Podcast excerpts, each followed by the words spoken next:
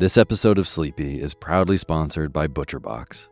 If you've listened to Sleepy for a while, you know that I love good food, eating well, and treating my body right so that I can take on my days.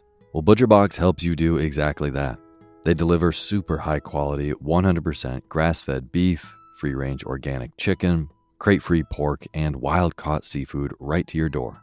It's humanely raised, no antibiotics or added hormones. They have a huge variety to choose from. They are excellent deals. They've got recipes and guides and tips included, and there's free shipping, always. Eating well is a huge factor in getting a good night's sleep, as is sometimes saving the trip to the grocery store and taking some stress out of your daily schedule. I have been loving these deliveries for those reasons. Been cooking up their uh, steak tips with eggs in the morning, with butter and scallions and soy sauce, and I also made a delicious brine chicken roast with lemon parsley gravy. So good. The prices for this kind of quality and convenience is really impressive. Uh, yeah, ButcherBox has made me very happy. So sign up at butcherbox.com slash sleepy and get our special deal. ButcherBox is offering our listeners a free for a year offer plus an additional $20 off. Choose salmon, chicken breast, or steak tips free in every order for a year. Sign up today at butcherbox.com slash sleepy and use code SLEEPY to choose your free for a year offer. Plus, get $20 off your first order. Butcherbox.com slash sleepy. Eat well, sleep well.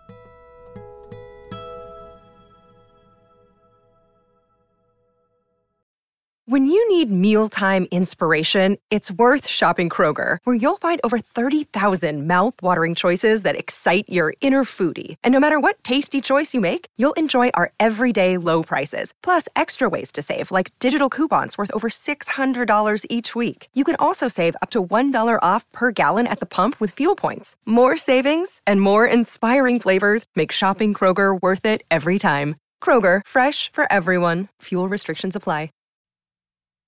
Hey, my name's Otis Gray, and you're listening to Sleepy. A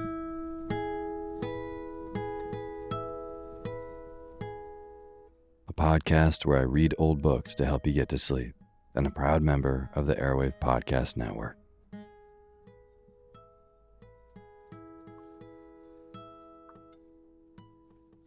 Um, well, it's December, which means I have a whole month of Christmassy winter readings for you.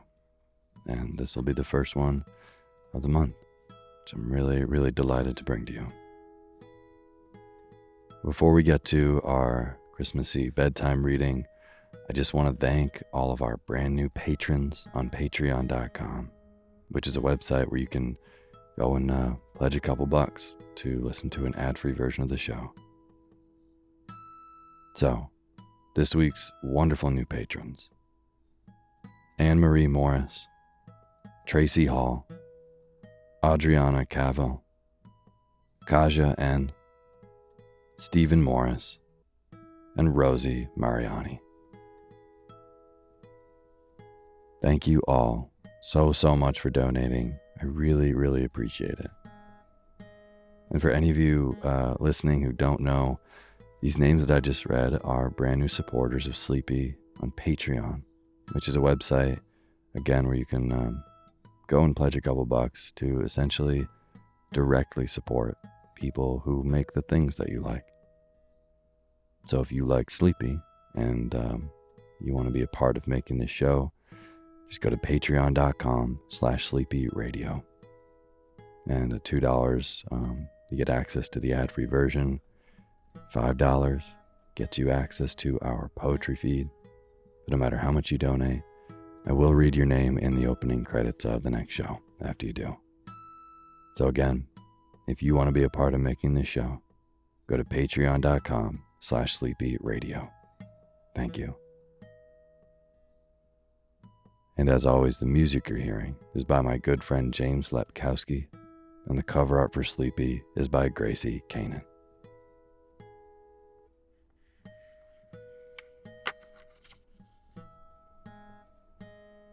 It is that time of year again. It's December. Christmas is coming. And I am going to be reading a handful of brand new Christmas stories just for you this December. And tonight, I'll be starting with The Romance of a Christmas Card by Kate Douglas Wiggin.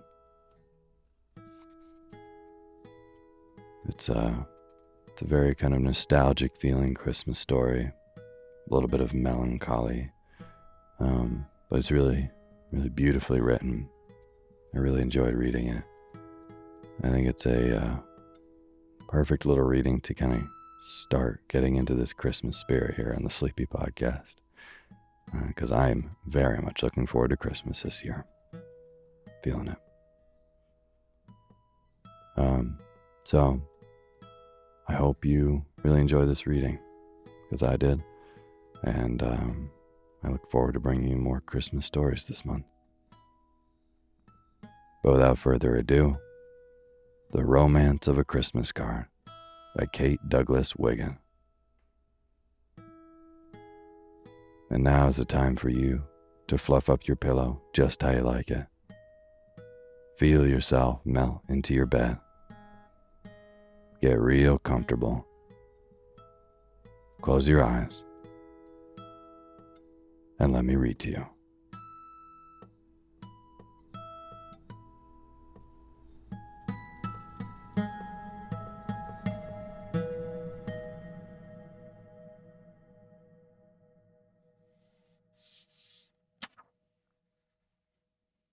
Chapter 1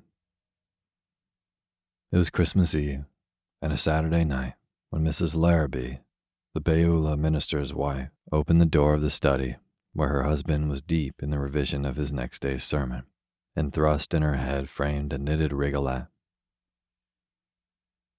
Luther, I'm going to run down to Letty's. We think the twins are going to have measles. It's the only thing they haven't had, and Letty's spirits are not up to concert pitch. You look like a blessed old prophet tonight, my dear. What's the text? The minister pushed back his spectacles and ruffled his gray hair. Isaiah 6, 8. And I heard the voice of the Lord, saying, Whom shall I send? Then said I, Here am I, send me. It doesn't sound a bit like Christmas somehow. It has the spirit, if it hasn't the sound, said the minister. There's always so little spare money in the village that we get less and less accustomed to sharing what we have with others. I want to remind people that there are different ways of giving, and that the bestowing of oneself in service and good deeds can be the best of all gifts. Letty Boynton won't need the sermon. Don't be late, Reba. Of course not. When was I ever late? It has just struck seven, and I'll be back by eight to choose the hymns. And oh, Luther, I have some fresh ideas for Christmas cards, and I am going to try my luck with them in the marts of trade. There are hundreds of thousands of such things sold nowadays, and if the Boston Banner likes my verses well enough to send me the paper regularly, why shouldn't the people who make cards like them too? especially when I can draw and paint my own pictures. I have no doubt they'll like them. Who wouldn't? If the parish knew what a ready pen you have, they'd suspect that you help me in my sermons. The question is will the publishers send you a check or only a copy of your card? I should relish a check, I confess. But oh, I should like almost as well a beautifully colored card, Luther, with a picture of my own inventing on it. My own verse, and RL in tiny letters somewhere in the corner. It would make such a lovely Christmas present, and I should be so proud. Inside, of course, not outside. I would cover my halo with my hat so that nobody in the congregation would ever notice it. The minister laughed. Consult Letty, my dear. David used to be in some sort of picture business in Boston. She will know, perhaps, where to offer your card. At the introduction of a new theme into the conversation, Mrs. Larrabee slipped into a chair by the door, her lantern swinging in her hand. David can't be as near as Boston, or we should hear of him sometimes. A pretty sort of brother to be meandering footloose over the earth, and Letty working her fingers to the bone to support his children, twins at that. It was just like David Gilman to have twins. Doesn't it seem incredible they can let Christmas go by without a message? I dare say he doesn't even remember that his babies were born on Christmas Eve. To be sure, he is only Letty's half brother. But after all, they grew up together and are nearly the same age. You always judge David a little severely, Reba. Don't despair of reforming any man till you see the grass growing over his bare bones. I always have a soft spot in my heart for him when I remember his friendship for Dick, but that was before your time. Oh, these boys, these boys, the minister's voice quavered. We give them our very lifeblood. We love them, cherish them, pray over them, do our best to guide them. Yet they take the path that leads them from home. In some way, God knows how, we fail to call out the return love or even the filial duty and respect. Well, we won't talk about it, Reba. My business is to breathe the breath of life into my text. Here, my Lord, send me. Letty certainly continues to say heroically, whatever her troubles. Yes, Letty is so ready for service that she will always be sent till the end of time. But if David ever has an interview with his Creator, I can hear him say, here, my lord, send Letty. The minister laughed again. He laughed freely and easily nowadays. His first wife had been a sort of understudy for a saint, and after a brief but depressing connubial experience, she had died, leaving him with a boy of six. A boy who already at that tender age seemed to cherish a passionate aversion to virtue in any form the result, perhaps, of daily doses of the catechism administered by an abnormally pious mother. The minister had struggled valiantly with his paternal and parochial cares for twelve lonely years when he met, wooed, and won, very much to his astonishment and exultation, Reba Crosby. There never was a better bargain driven she was 45 by the family Bible, but 25 in face, heart, and mind. While he would have been printed as 60 in Who's Who in New Hampshire, although he was far older in patience and experience and wisdom. The minister was spiritual, frail, and a trifle prone to self deprecation. The minister's new wife was spirited, vigorous, courageous, and clever. She was also Western born, college bred, good as gold, and invincibly, incurably gay. The minister grew younger every year. Reba doubled his joys and halved his burdens, tossing them from one of her fine shoulders to the other as if they were feathers.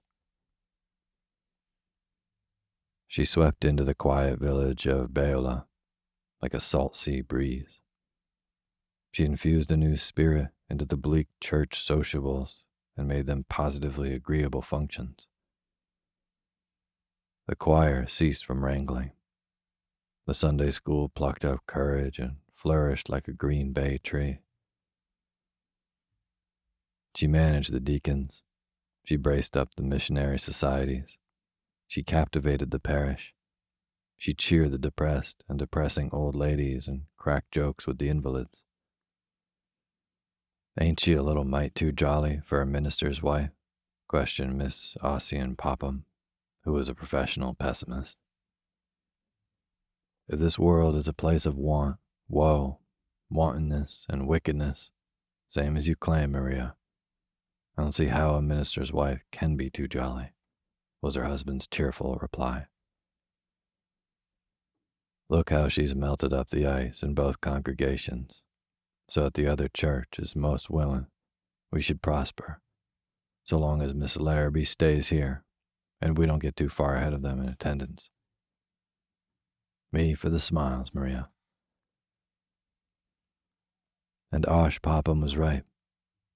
For Reba Larrabee convinced the members of the rival church, the rivalry between the two being in rigidity of creed, not in persistency of good works, that there was room in heaven for at least two denominations, and said that if they couldn't unite in this world, Perhaps they'd get around to it in the next. Finally, she saved Letitia Boynton's soul alive by giving her a warm, understanding friendship, and she even contracted to win back the minister's absent son some time or other and convince him of the error of his ways.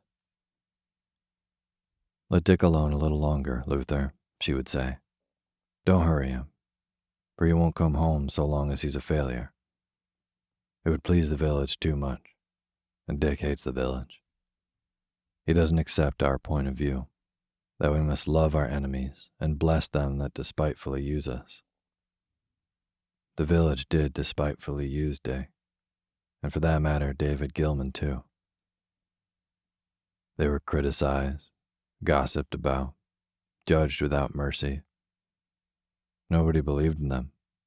Nobody ever praised them and what is that about praise being the fructifying sun in which our virtues ripen, or something like that? I'm not quoting it right, but I wish I'd said it. They were called wild when most of their wildness was exuberant vitality, their mistakes magnified, their mad pranks exaggerated. If I'd been married to you, my dear, while Dick was growing up, I wouldn't have let you keep him here in this little backwater of life. He needed more room, more movement. They wouldn't have been so down on him in Racine, Wisconsin. Mrs. Larrabee lighted her lantern, closed the door behind her, and walked briskly down the lonely road that led from the parsonage at Beulah Corner to Letitia Boynton's house. It was bright moonlight, and the ground was covered with light fallen snow. But the lantern habit was a fixed one among Beulah ladies, who, even when they were not widows or spinsters, made their evening calls mostly without escort. The light of the lantern not only enabled one to pick the better side of a bad road, but would illuminate the face of any male stranger who might be of burglarious or murderous disposition. Reba Larrabee was not a timid person.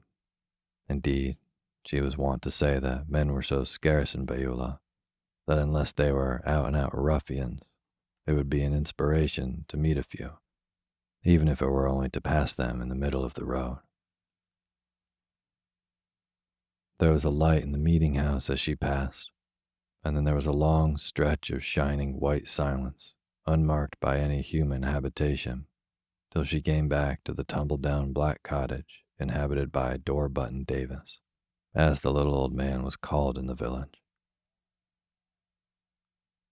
In the distance, she could see Osh Popham's two story house, brilliantly illuminated by kerosene lamps, and as she drew nearer, she even descried Ossian himself, seated at the cabinet organ in his shirt sleeves, practicing the Christmas anthem his daughter holding a candle to the page while she struggled to adjust a circuitous alto to her father's tenor. On the hither side of the Popham house, and quite obscured by it, stood Letitia Boynton's one story gray cottage. It had a clump of tall cedar trees for background, and the bare branches of the elms in front were hung lightly with snow garlands. As Mrs. Larrabee came closer, she set down her lantern and looked fixedly at the familiar house as if something new arrested her gaze. It looks like a little nightlight, she thought, And how queer of Letty to be sitting at the open window. Nearer still she crept, yet not so near as to startle her friend. A tall brass candlestick with a lighted tallow candle in it stood on the table in the parlor window. But the room in which Letty sat was unlighted save by the fire on the hearth, which gleamed brightly behind the quaint andirons. Hessian soldiers of iron, painted in gay colors. Over the mantel hung the portrait of Letty's mother, a benign figure clad in black silk, the handsome head topped by a snowy muslin cap with floating strings. Just round the corner of the fireplace was a half open door leading into a tiny bedroom, and the flickering flame lighted the heads of two sleeping children, arms interlocked, bright tangled curls flowing over one pillow. Letty herself sat in a low chair by the open window, wrapped in an old cape of ruddy brown homespun, from the folds of which her delicate head rose like a flower in a bouquet of autumn leaves. One elbow rested on the table, her chin in the cup of her hand. Her head was turned away a little so that one could see only the knot of bronze hair, the curve of a cheek, and the sweep of an eyelash. What a picture, thought Reba. The very thing for my Christmas card. It would do almost without a change. If only she is willing to let me use her. Wake up, Letty, she called. Come and let me in. Why, your front door isn't closed. The fire smoked a little when I first lighted it, said Letty, rising when her friend entered, and then softly shutting the bedroom door that the children might not awaken. The night is so mild and the room so warm I couldn't help opening the window to look at the moon on the snow. Sit down, Reba. How good of you to come when you've been rehearsing for the Christmas tree exercises all the afternoon.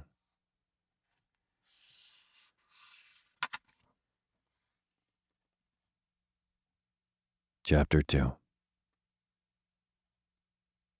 It's never good of me to come to talk with you, Letty and the minister's wife sank into a comfortable seat, then took off her rigolette. Enough virtue has gone out of me today to Christianize an entire heathen nation. Oh, how I wish Luther would go and preach on an island somewhere and make me superintendent of the Sabbath school. Letty, do you remember I told you I've been trying my hand on some verses for a Christmas card? Yes. Have you sent them somewhere? Not yet. I couldn't think of the right decoration and color scheme and was afraid to trust it all to the publishers. Now I found just what I need for one of them, and you gave it to me, Letty. I? Yes, you. Tonight, as I came down the road, the house looked so quaint, backed by the dark cedars and the moon and the snow made everything dazzling. I could see the firelight through the open window, the Hessian soldiers' andirons, your mother's portrait, the children asleep in the next room, and you, wrapped in your cape, waiting or watching for something or somebody. I wasn't watching or waiting. I was dreaming, said Letty hurriedly. You looked as if you were watching anyway. And I thought, if I were painting the picture, I would call it expectancy, or the vigil, or sentry duty. However, when I make you into a card, Letty, nobody will know what the figure at the window means till they read my verses. I'll give you the house, the room, the andirons, and even Mother's portrait. But you don't mean that you want to put me on the card. And Letty turned like a startled deer as she rose and brushed a spark from the hearthrug. No, not the whole of you, of course, though I'm not clever enough to get the likeness even if I wished. I merely want to make a color sketch of your red brown cape, your hair that matches it, your ear, an inch of cheek, and the eyelashes of one eye, if you please, ma'am. That doesn't sound quite so terrifying. And Letty looked more manageable. Nobody'll ever know that a real person sat at a real window and that I saw her there. But when I send the card with a finished picture and my verses beautifully lettered on it, the printing people will be more likely to accept it. And if they do, shall I have a dozen to give to my Bible class? asked Letty in a wheedling voice. You shall have more than that. I'm willing to divide my magnificent profits with you. You will have furnished the picture and I the verses. It's wonderful, Letty. It's providential. You just are a Christmas card tonight. It seems so strange that you even put the lighted candle in the window when you never heard my verse. The candle caught my eye first, and I remembered the Christmas customs we studied for the church festival. The light to guide the Christ child as he walks through the dark streets on the eve of Mary. Yes, I thought of that, said Letty, flushing a little. I put the candle there first so that the house shouldn't be all dark when the Pophams went by to a choir meeting. And just then I, I remembered, and was glad I did it. These are my verses, Letty. And Reba's voice was soft as she turned her face away and looked at the flames mounting upward in the chimney. My door is on the latch tonight. The hearth fire is aglow. I seem to hear swift passing feet, the Christ child in the snow.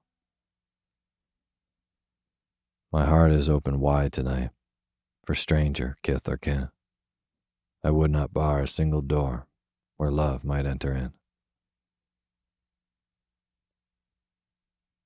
There was a moment's silence, and Letty broke it. It means the sort of love the Christ child brings, with peace and goodwill in it. I'm glad to be a part of that card, Reba, so long as nobody knows me, and. Here she made an impetuous movement, and, covering her eyes with her hands, burst into a despairing flood of confidence, the words crowding each other and tumbling out of her mouth as if they feared to be stopped. After I put the candle on the table, I could not rest for thinking. I wasn't ready in my soul to light the Christ child on his way. I was bitter and unresigned. It is three years tonight since the children were born, and each year I have hoped and waited and waited and hoped, thinking that David might remember. David, my brother, their father, then the fire on the hearth, the moon and the snow quieted me, and I felt that I wanted to open the door just a little. No one will notice that it's ajar, I thought, but there's a touch of welcome in it anyway. And after a few minutes, I said to myself, It's no use. David won't come, but I'm glad the firelight shines on Mother's picture, for he loved Mother and if she hadn't died when he was scarcely more than a boy, things might have been different. The reason I opened the bedroom door, something I never do when the babies are asleep, was because I needed a sight of their faces to reconcile me to my duty and take the resentment out of my heart. And it did flow out, Reba, out into the stillness. It is so dazzling white outside, I couldn't bear my heart to be shrouded in gloom. Poor Letty. And Mrs. Larrabee furtively wiped away a tear. How long since you heard? I didn't dare ask. Not a word, not a line for nearly three months. And for the half year before that, it was nothing but a no, sometimes with a $5 bill enclosed. David seems to think it a natural thing for me to look after his children, as if there could be no question of any life of my own. You began wrong, Letty. You were born a prop, and you've been propping somebody ever since. I've done nothing but my plain duty. When my mother died, there was my stepfather to nurse. But I was young and strong. I didn't mind. And he wasn't a burden long, poor father. Then, after four years, came the shock of David's reckless marriage. When he asked if he might bring that girl here until her time of trial was over, it seemed to me I could never endure it. But there were only two of us left, David and I. I thought of mother and said yes. I remember Letty. I had come to Beulah then. Yes, and you know what Ava was. How David, how anybody could have loved her, I cannot think. Well, he brought her, and you know how it turned out. David never saw her alive again, nor ever saw his babies after they were three days old. Still, what can you expect of a father who is barely 21? If he's old enough to have children, he's old enough to notice them said Mrs. Larrabee with her accustomed spirit. Somebody ought to jog his sense of responsibility. It's wrong for women to assume men's burdens beyond a certain point. It only makes them more selfish. If you only knew where David is, he ought to bundle the children up and express them to his address. Not a word of explanation or apology. Simply tie a tag on them, saying, Here's your twins. But I love the babies, said Letty, smiling through her tears, and David may not be in a position to keep them. Then he shouldn't have had them, reported Reba promptly, especially not two of them.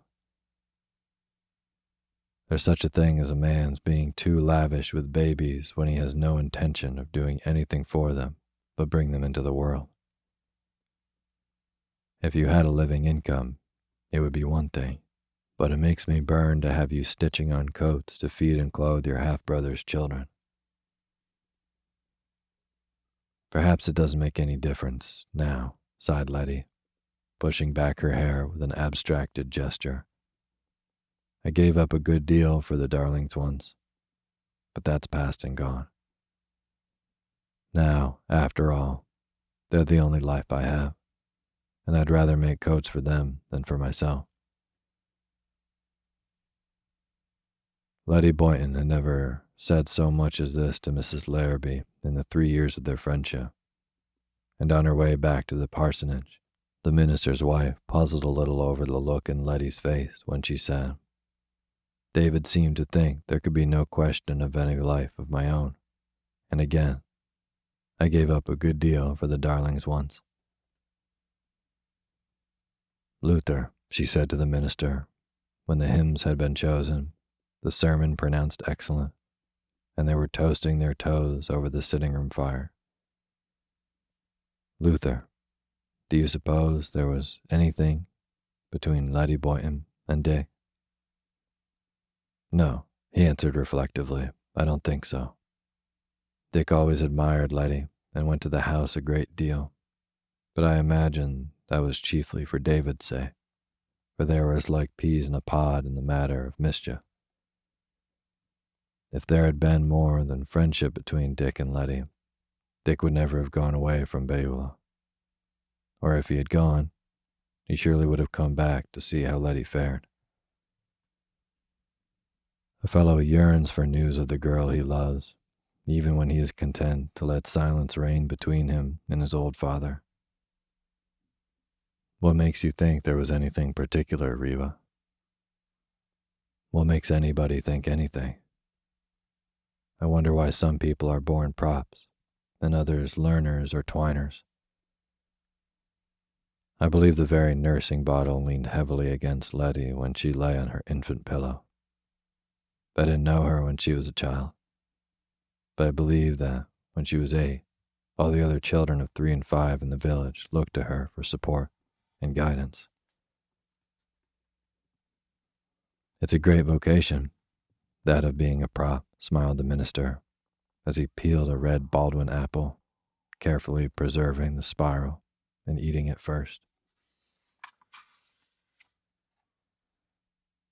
I suppose the wobbly vine thinks it's grand to be a stout trellis when it needs one to climb on.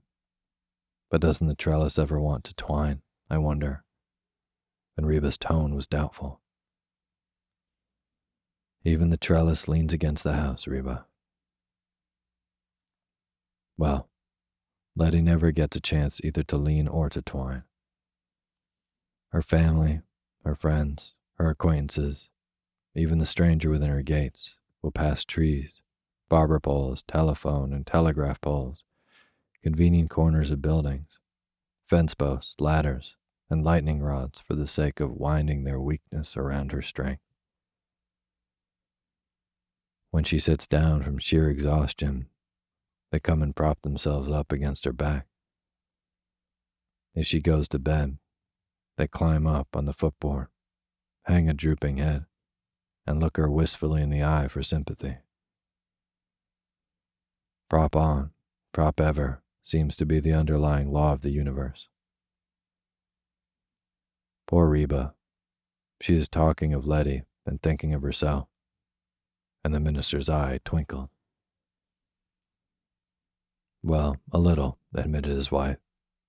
But I'm only a village prop, not a family one. Where you are concerned, and she administered an affectionate pat on his cheek as she rose from her chair.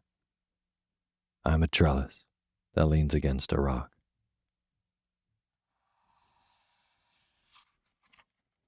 Chapter 3 Letitia Boynton's life had been rather a drab one as seen through other people's eyes, but it never seemed to her so till within the last few years.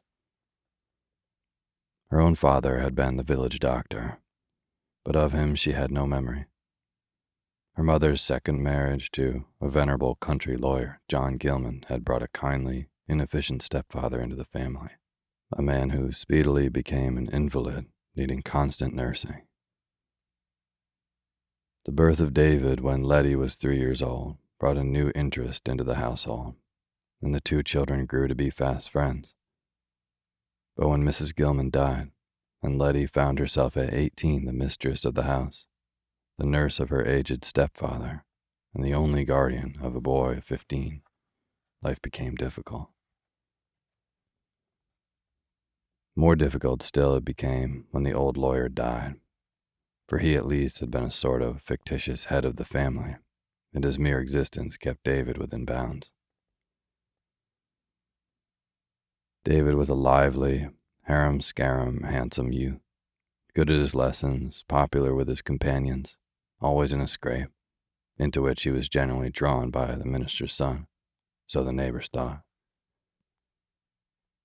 At any rate, Dick Larrabee, as David Sr., received the lion's share of the blame when mischief was abroad. If Parson Larrabee's boy couldn't behave any better than an unbelieving blacksmith's, a Methodist farmer's, or a Baptist storekeeper's, what was the use of claiming superior efficacy for the congregational form of belief? Dick's father never succeeded in bringing him into church, though he's worked on him from the time he was knee high to a toad said Mrs. Popham.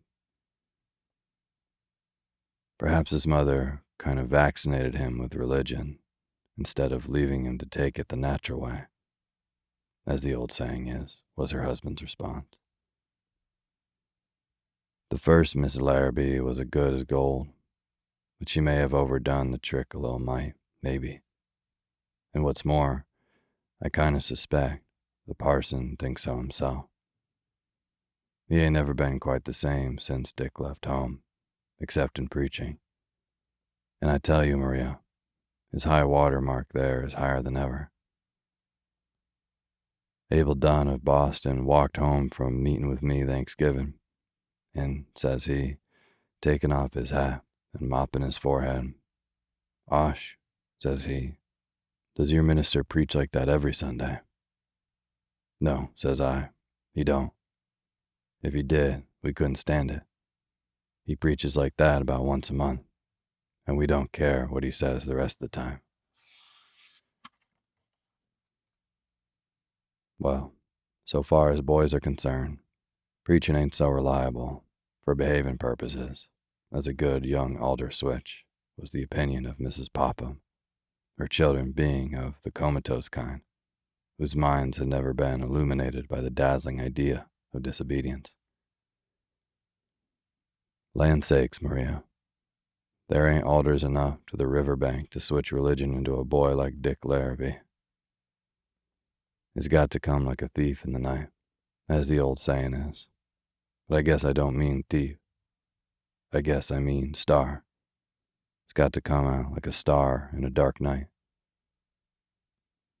If the whole village generate or honored generate, and to keep nagging and hectoring and criticizing them two boys, Dick and Dave, carrying tales and multiplying them by two, en route, as the old saying is.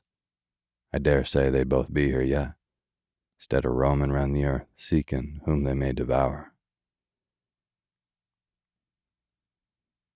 There was considerable truth in Ossian Popham's remark, as Letty could have testified, for the conduct of the Boynton Gilman household as well as that of the minister, had been continually under inspection and discussion.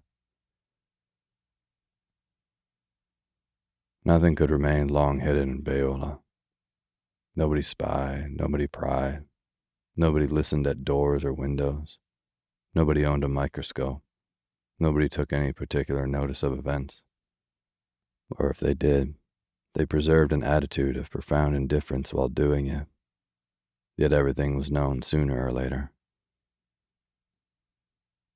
The amount of the fish and meat bill, the precise extent of credit, the number of letters in the post, the amount of fuel burned, the number of absences from church and prayer meeting, the calls or visits made and received, the hours of arrival or departure, the source of all incomes.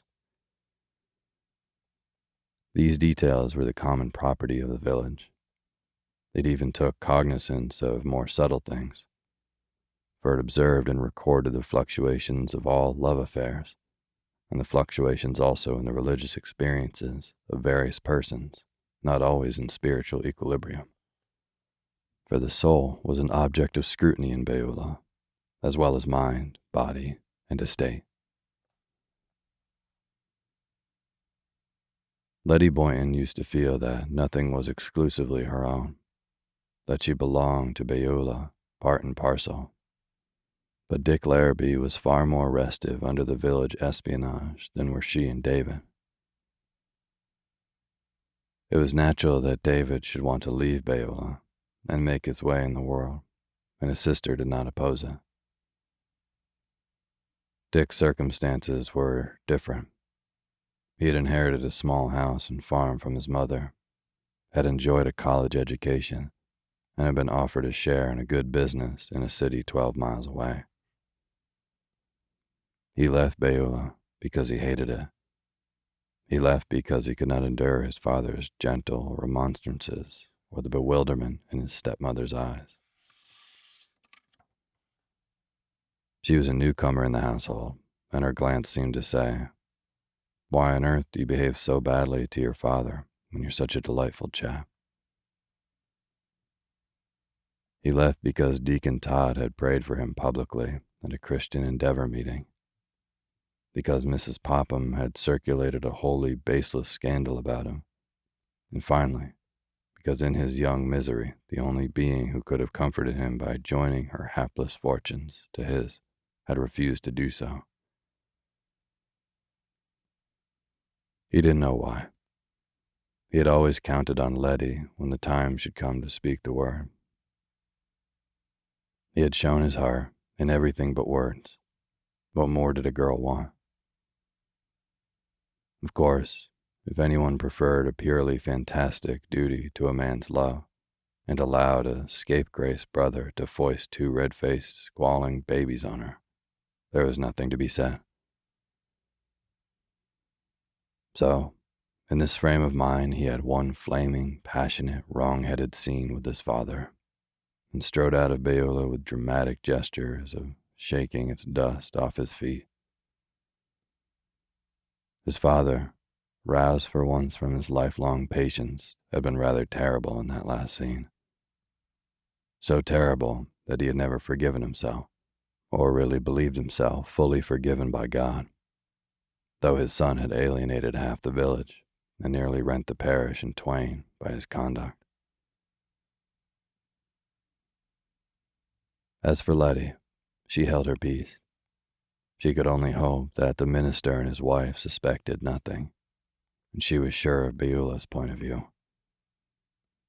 That a girl would never give up a suitor, if she had any hope of tying him to her for life, was a popular form of belief in the community, and strangely enough, it was chiefly the women, not the men, who made it current. Now and then, a soft hearted and chivalrous male would observe indulgently in some village beauty. I shouldn't wonder a mite if she'd a bill for the asking.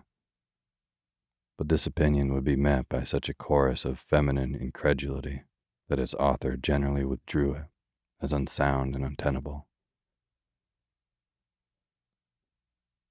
It was then, when Dick had gone away, that the days had grown drab and long but the twins kept Letty's inexperienced hands busy, though in the first year she had the help of old Miss Clarissa Perry, a childless expert in the bringing up of babies. The friendship of Reba Larrabee, so bright and cheery and comprehending, was a never ending solace. There was nothing of the martyr about Letty. She was not wholly resigned to her lot and to tell the truth, she did not intend to be, for a good many years yet. I'm not a minister, but I'm the wife of a minister, which is the next best thing, Mrs. Larrabee used to say. I tell you, Letty, there's no use in human creatures being resigned till their bodies are fairly worn out with fighting. When you can't think of another moral thing to do, be resigned but I'm convinced that the Lord is ashamed of us when we fold our hands too soon. You were born courageous, Reba, and Letty would look admiringly at the rosy cheeks and bright eyes of her friend. My blood circulates freely. That helps me a lot. Everybody's blood circulates in Racine, Wisconsin. And the minister's wife laughed genially. Yours hereabouts freezes up in your six months of cold weather. And when it begins to thaw out, the snow is ready to fall again. That sort of thing induces depression, although no mere climate would account for Mrs. Popham, Ossian said to Luther the other day. Maria ain't hardly to blame, parson. She came from a gloomy stock. The lads was all gloomy, root and branch. They say that the lad babies was always discouraged two days after they were born. The cause of Letty's chief heartache, the one that she could reveal to nobody, was that her brother should leave her nowadays so completely to her own resources. She recalled the time when he came home from Boston, pale, haggard, ashamed, and told her of his marriage months before. She could read in his lackluster eyes and hear in his voice the absence of love, the fear of the future. That was bad enough. But presently he said, Letty, there's more to tell. I have no money and no place to put my wife, but there's a child coming. Can I bring her till afterwards? You won't like her, but she's so ailing and despondent just now that I think she'll behave herself and I'll take her away as soon as she's able to travel. She would never stay here in the country, anyway. You couldn't hire her to do it. She came, black haired, sullen faced Ava with a vulgar beauty of her own, much damaged by bad temper, discontent, and illness. Oh, those terrible weeks for Letty, hiding her own misery, putting on a brave face with the neighbors, keeping the unwelcome sister in law in the background. It was bitterly cold, and Ava raged against the climate, the house, the lack of a servant, the absence of gaiety, and above all, at the prospect of motherhood. Her resentment against David, for some reason unknown to Letty, was deep and profound, and she made no secret of it. Until the outraged Letty, goaded into speech one day, said, Listen, Ava, David brought you here because his sister's house was the proper place for you just now. I don't know why you married each other, but you did, and it's evidently a failure. I'm going to stand by David and see you through this trouble. But while you're under my roof, you'll have to speak respectfully of my brother. Not so much because he's my brother, but because he's your husband and the father of the child that's coming. Do you understand? Letty had a good deal of red in her bronze hair, and her brown eyes were as capable of flashing fire as Ava's black ones. So the girl not only refrained from venting her spleen upon the absent David, but ceased to talk altogether. And the gloom in the house was as black as if Mrs. Popham and all her despondent ancestors were living under its roof. The good doctor called often and did his best, shrugging his shoulders and lifting his eyebrows as he said, Let her work out her own salvation. I doubt if she can, but we'll give her the chance. If the problem can be solved, the child will do it.